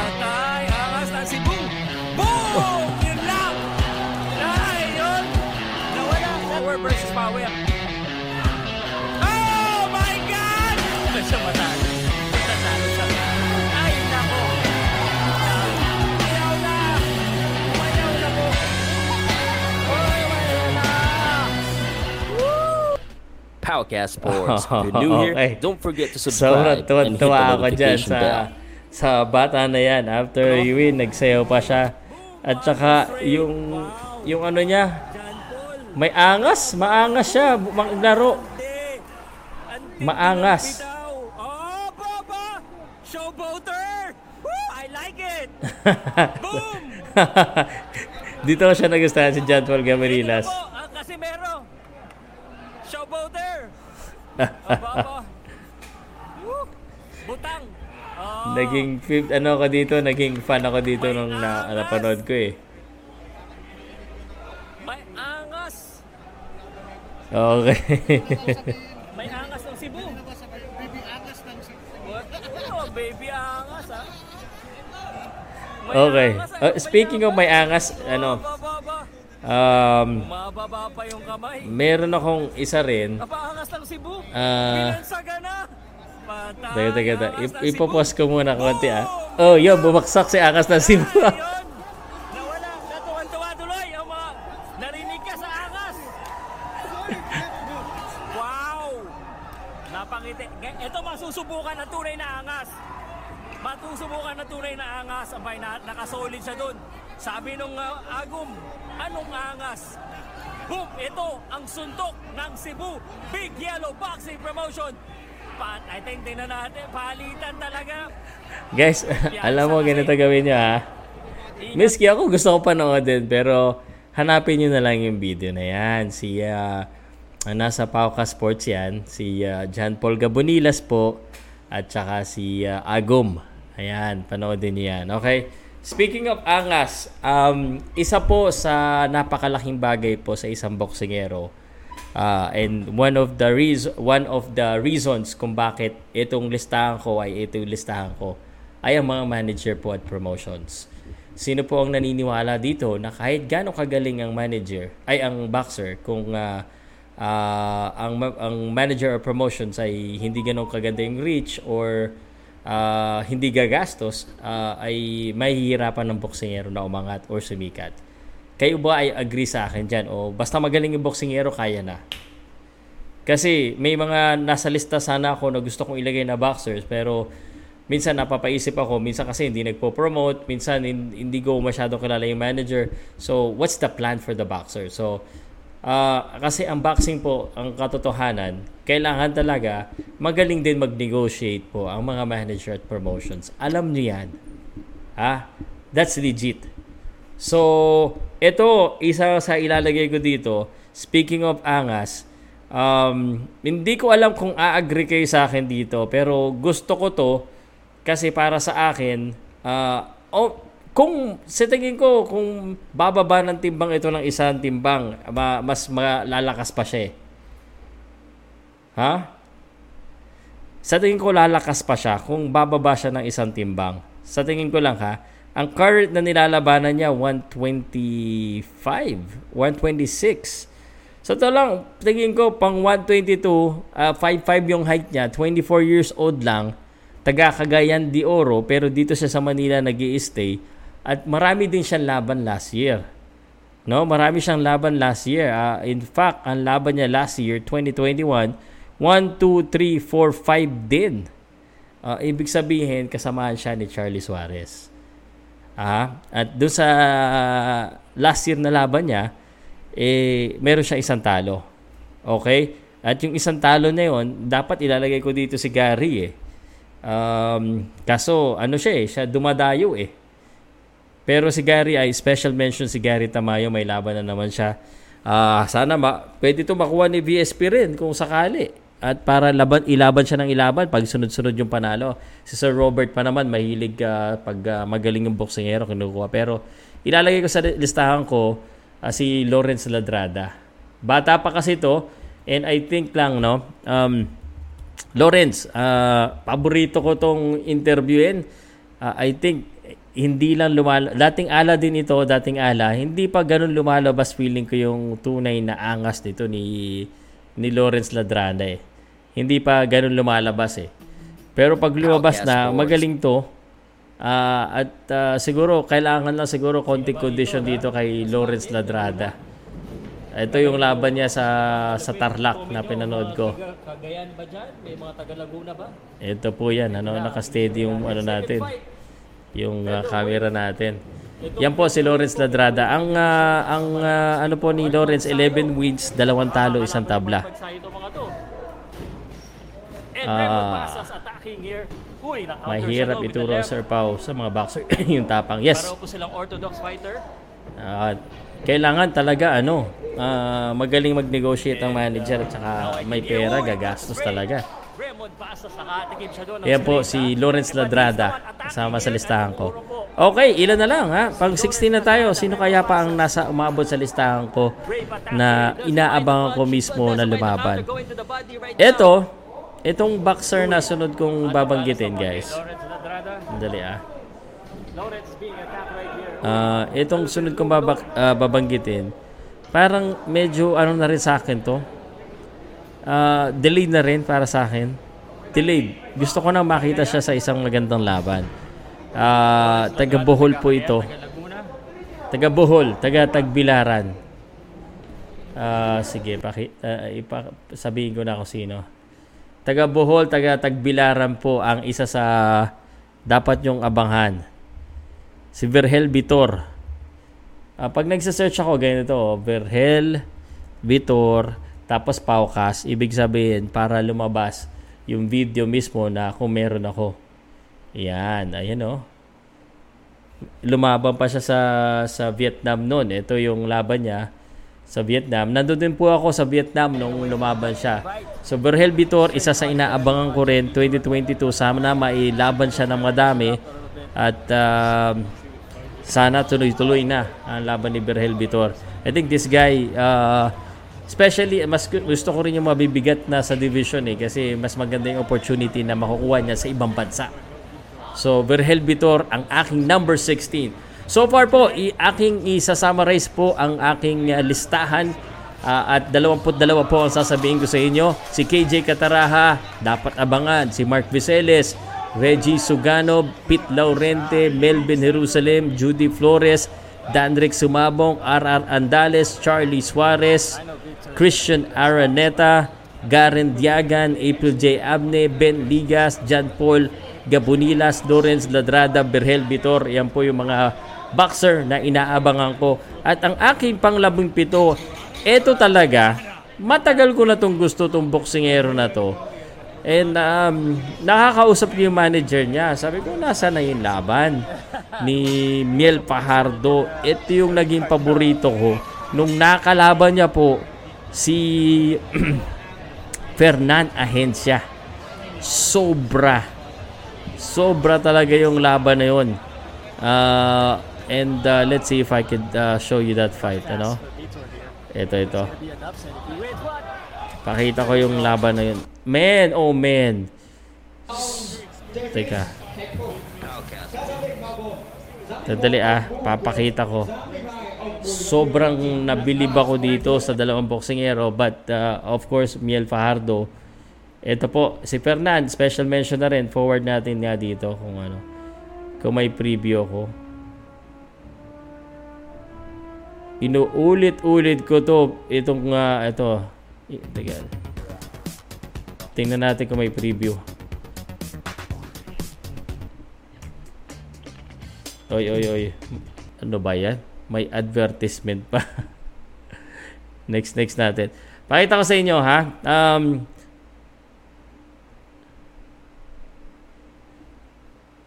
Ayan. Tingnan natin kung ginawa ko ng preview to. Ay, wala akong ginawang preview. Saan ko ba makikita yung. Uh, preview nito? Basta uh, sobrang ganda ng bak bak bakbakan na to. Ito yung parang ano, parang Corrales, Diego Corrales at saka si Castillo, yung labanan nito. Ako rin. Eh, and, uh, ito po, Um. Itong si Fernan Ahensya. sandali, ah. 5-0. Hanapin yung ano. Ah, sa 6-1-1, Facebook ko hanapin, sandali ah. Gusto ko ipakita sa inyo yung ano eh, yung um, sa Facebook ko hanapin ah. Fajardo versus Ahensya. Isa sa hindi ko makakalimutan laban, nangyari ito sa Quezon. Um, uh, search ko lang ha kung makikita ko pa sa Facebook yung uh, nila, yung highlights. Uh, the best boxing brawl. Man, that one of the best na makikita mo. Ah, tingnan natin kung nakuha ko yung highlights. Ito, ito, ito. Okay. Grabe. Pakita ko lang ha. Ito. I-mute ko lang ha. I-mute ko. Pero grabe to. Sa, sobra yung bakbakan ng dalawa. As in, yung... Panoodin nyo na lang. Minute ko kasi ano, um, meron akong River Maya na kanta dito eh. Walang makikinig. Wala na daw pag-asa ang daigdig mong tagilid. Ayan. Ayan yung kanta ng soundtrack na yan. Grabe itong bakbakan na to. Ah, kailangan makita nito. Makita nyo yan. So, isa po yan sa inaabangan ko si Miel. Ah, sa nagti-training yan dito sa Maynila. Itong si Miel Fajardo dito sa MP Highland sa Sampaloc. Ang record niya po ay 7 wins, isang talo at ah, 22 years old pa lamang po ito si Miel Fajardo. Okay? Ang, ang, ang ganda niya panoodin. It's a brawl talaga. One of the best brawl that I've seen in Philippine boxing.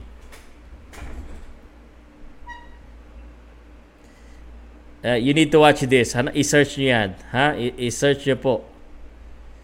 Kailangan ma-search nyo yan. Okay? O yan. Oh. So, now you know. Now you know why I like this guy. So, yan po yung bakbakan ni uh, Miel Fajardo tsaka ano, ni Fernan Ahensya. I-search nyo na lang po sa sa YouTube sa Pauka Sports para malaman nyo yung uh, laban. Sige, tuloy-tuloy na tayo. At uh, ang aking uh, number 18, uh, ano to? Um, pamilya ng mga boksingero din at uh, magagaling na boksingero din ito. Nagsisimula sa letter A ang pangalan. Ang haba ng listahan natin sa sobrang dami nating mabanggit na boksingero eh. Gusto talaga natin na makilala sila eh. 13 wins, isang talo, isang tabla. Sino nakakilala dito sa boksingero na to? Ito na natin, ha? Uh, teka, teka, teka. Ito na. Ito. Ipapakita ko na sa inyo.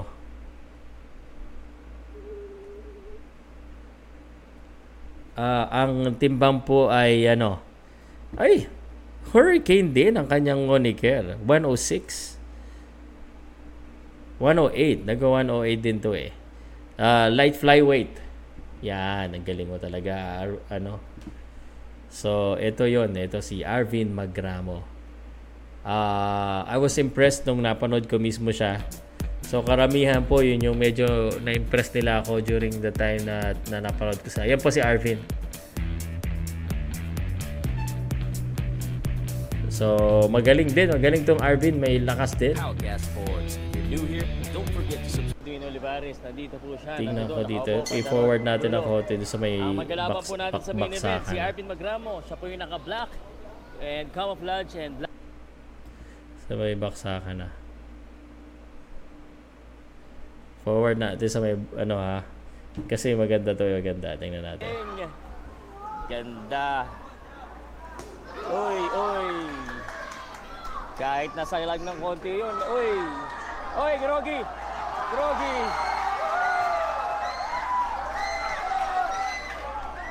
So, sa sobrang dami na natin napanood na ano na boxing. Hindi na yata kaya. Arvin Magramo! Arvin Magramo. Abangan nyo yan. Sa Ilorde yan, ha? So, halos lahat ng promotion, at sinusubukan natin kuhanan ng ano, eh, prospect. Arvin. Arvin Magramo. Nasubukan yung panga pero talagang magaling. Okay. Ah, total, nag-uusap tayo ng mga ano, ha? Nag-uusap tayo dito ng mga mga kilala na boksingero sa ap- apelido ng boxer. Etong sunod ko, ah, etong sunod ko, ah, bata pa rin naman ito. Ah, kilala na rin siya. Guys, kilala na rin siya. At bata, 23 years old, pero may talo na po siya at ah, hindi isa, hindi dalawa. Lima pa nga actually yung talo, talo eh. Pero, isa pa rin siya sa pinapaniwalaan ko na malaki po ang tsansa na makabawi. Taga Cebu po. Taga Cebu po itong boksingero na ito.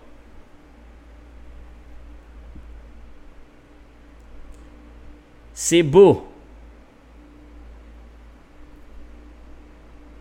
Kilala niya ba kung sino yung inasabi ko? Actually, kaya ka- kaya medyo naano ako sa ano kasi medyo antagal niyang hindi nakalaban. 2021 wala siyang laban. 2020 isa lang din. So napapaisip pa ako kasi gusto ko medyo active eh. So may makakahula ba dito? Ang ah, pangalan niya po ay nagsisimula sa letter C. Ang ah, pang 19 out of 22 na gusto ko na inaabangan kong boksingero. So, sino po sa tingin ninyo itong pang 19? I-comment nyo nga dyan kung sino sa tingin nyo pang 19 na inaabangan kong boksingero uh, for 2022. Although lahat, lahat naman ng boksingero inaabangan natin eh. Pero ito, eh, isa sa talagang ah, tingin ko eh, inaabangan ko talaga. Ah... ang galing mo, Dream Boy. Sana may dimisilyo. Pero ibang dimisilyo to eh. Ah, yung Carlo Demisilio yung inaabangan ko, hindi yung Kenny eh. Yung Carlo,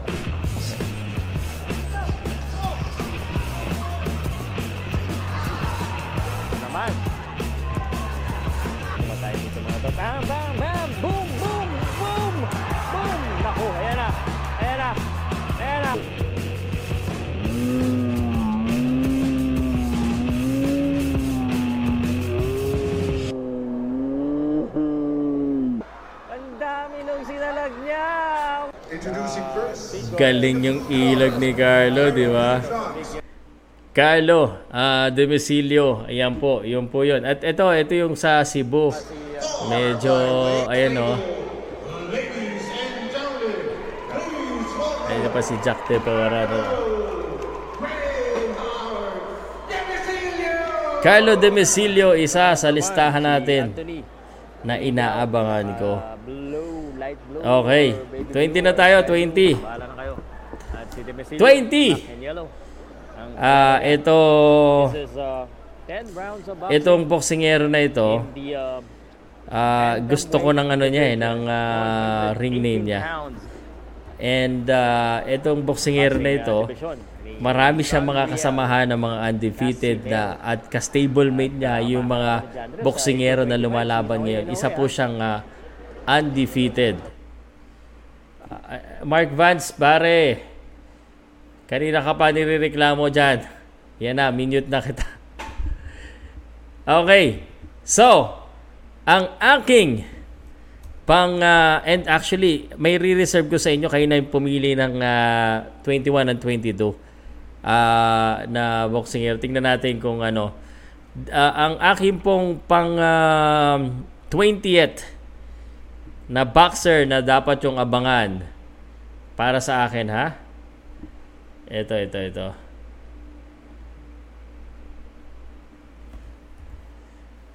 Uh, ito type ko lang ha para makita nyo. So halos lahat ng boxer pala medyo may kuha na tayo sa kanila. Uh, ito na lang yung mukha na lang kasi magaling ano to si ano eh. Si ano po ito no? Ang ating pang 28 is Who Let the Dogs Out? Si Dave Apolinario po. Yan po, si Dave Apolinario. 15 wins po yan, undefeated, 10 knockouts at siya po ay stable po na sa, sa Sandman. Uh, ang uh, laban na po nila ay February 5 na. Na-move na sa February 5. Nako, nagkaka-move na yung mga laban. Hindi ko nakikita to. Uh, update ko nga. February 5 na pala yung laban nito. Um, February 5. Tingnan natin, ha?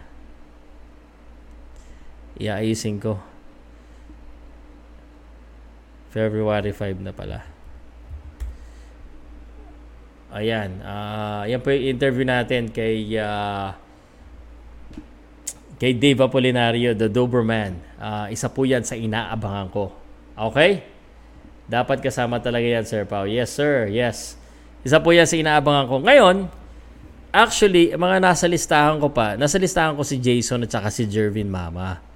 Um, kaso si uh, Jason nakalaban na sa ibang bansa kaya hindi ko na siya kinonsider. Si Jervin, isa rin sa inaabangan ko. So, kasama ko si Jervin Mama at uh, uh, isa na lang. Gusto ko sana tulungan niyo ako dun sa dalawang slot eh. O kaya isa-isang slot. Si Jervin Mama na po yung aking uh, pang ano. Si Jason din ko nasasama kasi nakarating na siya sa sa Dubai eh. Karamihan ng nandito mga hindi pa nakakarating ng uh, ano eh ng medyo big fights. Uh, so sino po yung ating uh, sino po para sa inyo na hindi ko sinama po sa, li- sa listahan na dapat natin ilagay. Yan sabi ni uh, Juan Paulo si Joseph Ambo daw. Actually si Joseph Ambo kasama siya sana sa listahan kaso hindi ko pa siya napapanood personally si Joseph Ambo. Nakita ko maganda yung record nito Juan Paulo eh no. Um, kaso hindi ko pa siya napapanood at yung record niya Uh, at kakapanalo lang nito sa US eh. Ang tinalo niya pa undefeated eh. So, hindi ko siya masyado at saka ano, yun nga, hindi ko siya napapanood kaya hindi ko siya masyado kilala. Pero na, na nakachat ko na to eh. Si Genesis Lebranza hindi ko na rin po nilagay kasi kilala na po yan eh. Si Brian James Wild kaya hindi ko siya nilagay kasi masyado pang uh, bata yung record niya.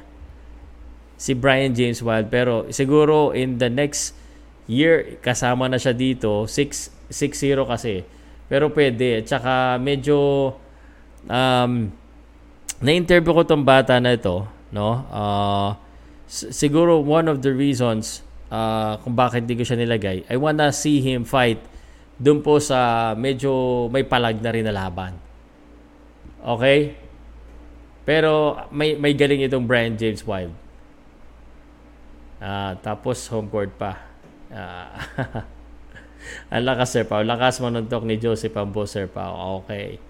Siguro, sana ma, ma, mapanood at ma-feature nyo minsan. Sana nga, sir, gusto kong mapanood si Joseph Amboy. Baka sa Amerika na yata ito nakatira eh.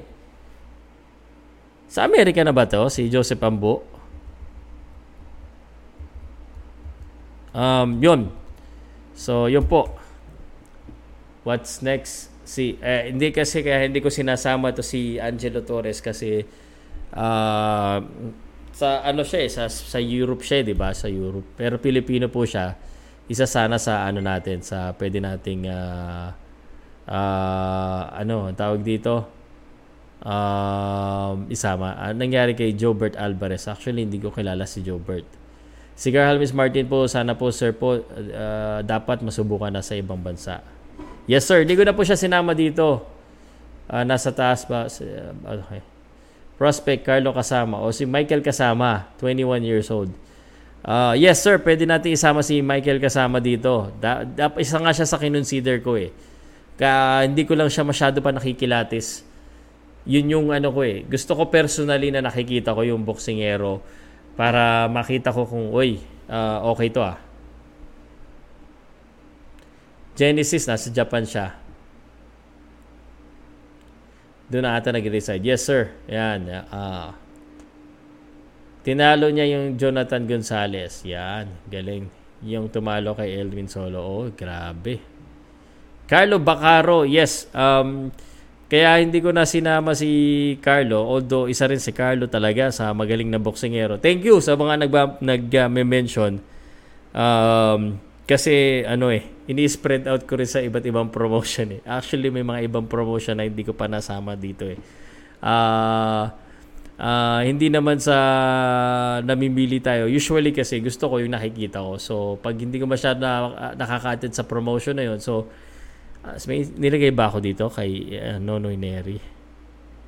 Tsaka kay Sir Art. Kay, kay, kay Omega, kay PMI, Uh, meron ako nilagay kay Jerry Peñalosa, kay Zip Sandman, kay Sandman kasi si San, kay uh, Keyboards Boxing, uh, so BSP Promotion, Garen Jagan, ito walang promotion nito. Uh, John Paul Gabonilas, ARQ, Miel Fajardo, ano lang kay Sir Brico to or doon sa ano sa dito Arvin Magramo, Ilorde, Big Yellow, Carlo Domicilio, karamihan puro Sandman eh. Yan, okay. So, nakompleto ko na po yung listahan at uh, gusto ko lang i-share sa inyo. SNET Domingo, pwede rin. Hinihintay ko lang talaga makakalaban ng matitindi because uh, medyo on the build-up mode pa yung mga karamihan din ang nababanggit natin. Pero, sa akin po kasi pagdi-decide, i-explain ko lang po sa inyo, uh, hindi lang po record yung kinoconsider ko. Kinoconsider ko po yung sa tingin kong pwedeng mabenta yung parang maganda panoodin. At saka may karakter yung boksingero. So sa akin pong palagay, yung po mga binanggit ko, eh, medyo sellable sa tingin ko kung basta ma-develop lang. Okay? Norway na pala ang nationality ni ano, oo nga sir. Parang hindi siya ata sa Philippines eh. So, yun po. So tatandaan po natin, although boxing uh, is to win, may mga ano mga, mga boxers tayo nagagandang record pero hindi masyado nakikilala, hindi masyado napapanood. It has to be um kumbaga eh kailangan maganda yung ano, yung uh, pinaka mixture uh, na sellable yung boxer, maganda pa Parang Carla Miss Martin, di ba? Uh, kaya hindi ko na siya binanggit dito kasi maganda yung mixture niya, magaling magsalita, may tsura, tapos maganda papanoodin, very relentless, and that's why sigat siya. So, yun po, isa-summarize ko lang po sa inyo ang ating 22 or 22 boxers to watch out for for 2022.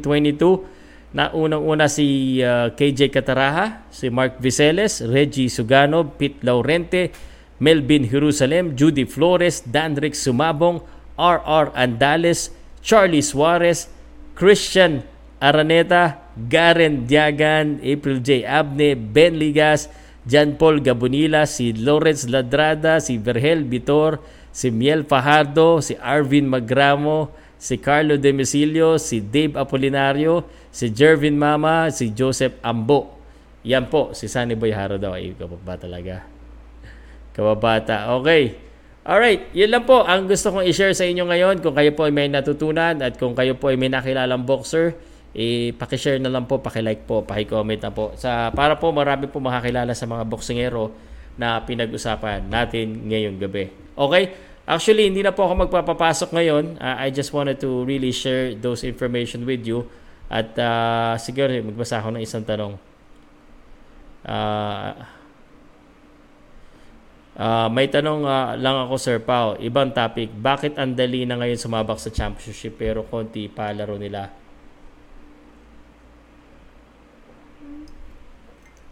Um, okay, sir. Um, that's where the right now kasi um, uh, mas nakikilala yung mga Pinoy at saka yung mga manager at saka promoters uh, they're willing to spend and they're willing to promote. So, at saka kilala eh. So, minsan, kahit, uh, kumbaga, kahit na konti pala yung laban mo, tapos kilala ka naman, ah, at nakalaban mo naman yung mga kumbaga nakarank na, talagang pinagbibigyan na. Tsaka kung, will, kung may pambayad ka sa sanctioning fee, promoter ka, pwedeng pwede eh. So, for example, si Lomachenko nga, ilang, pangalawang laban, World Championship na yata yan. May mga belt na kagad yung laban eh. So, if kaya naman bayadan ng promotion, ng promotion at saka ng promoter, uh, pwedeng pwede talaga silang mag-promote. Kaya ganun po kabibilis. Ano? Uh, at saka ngayon kasi, hindi katulad ng dati, yung mga boksingero, mano-mano talagang paangasan, patapangan, laban lang ng laban, kahit sino. Kasi ang purpose dati, mostly, is kung sino talaga mas magaling sa boxing. Ngayon, hindi na ang pagalingan sa boxing, sino pa mas malaki ang kinikita. So, ganun po 'yan. Um, it's it's the the game of boxing is not just for boxers. Ito yung hindi naiintindihan ng karamihan po ng mga fans. Hindi ko alam kung naiintindihan mo to. Ito, 124 yung nanonood ngayon and I'm sure ma-appreciate mo tong information na bibitawan ko. Kahit gaano ka kagaling, kung hindi magaling ang manager mo at promoter mo, may iwanan ka talaga sa baba. May iwanan ka sa baba. Kasi walang impluensya, walang connection. At, at kung hindi kayang gumastos ng promoter mo para mag-promote, may iwanan ka or magbayad ng sanctioning fee. So, kailangan talaga ganun. And syempre, kailangan mo rin marunong ka sa social media, marunong magpasikat.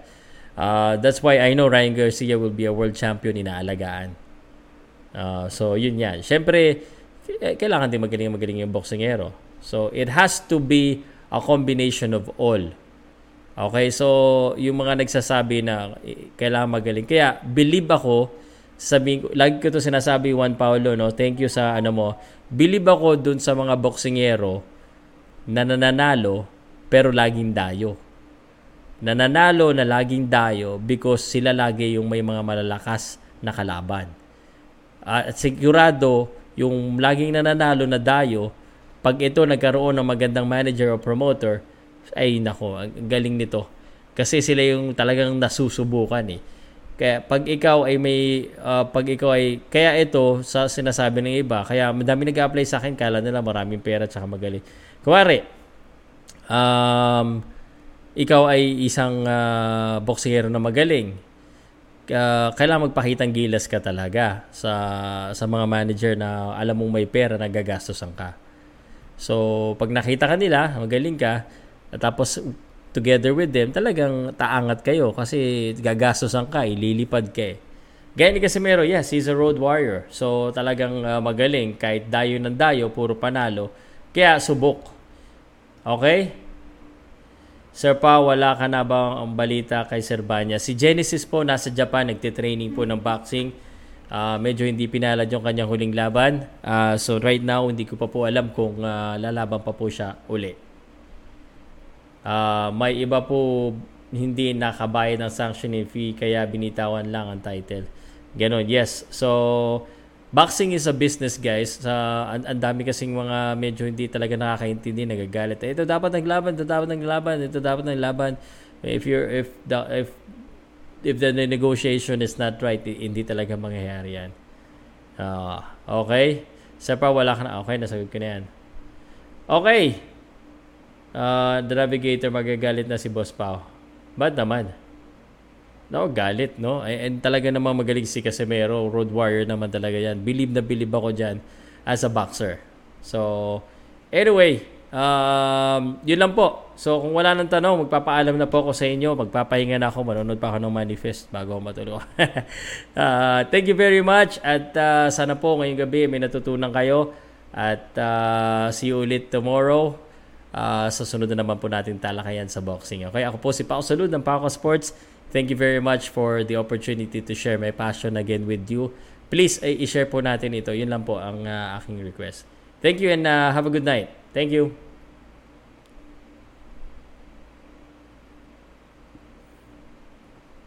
Salamat po. Uh, sana ba yung aking uh, outro?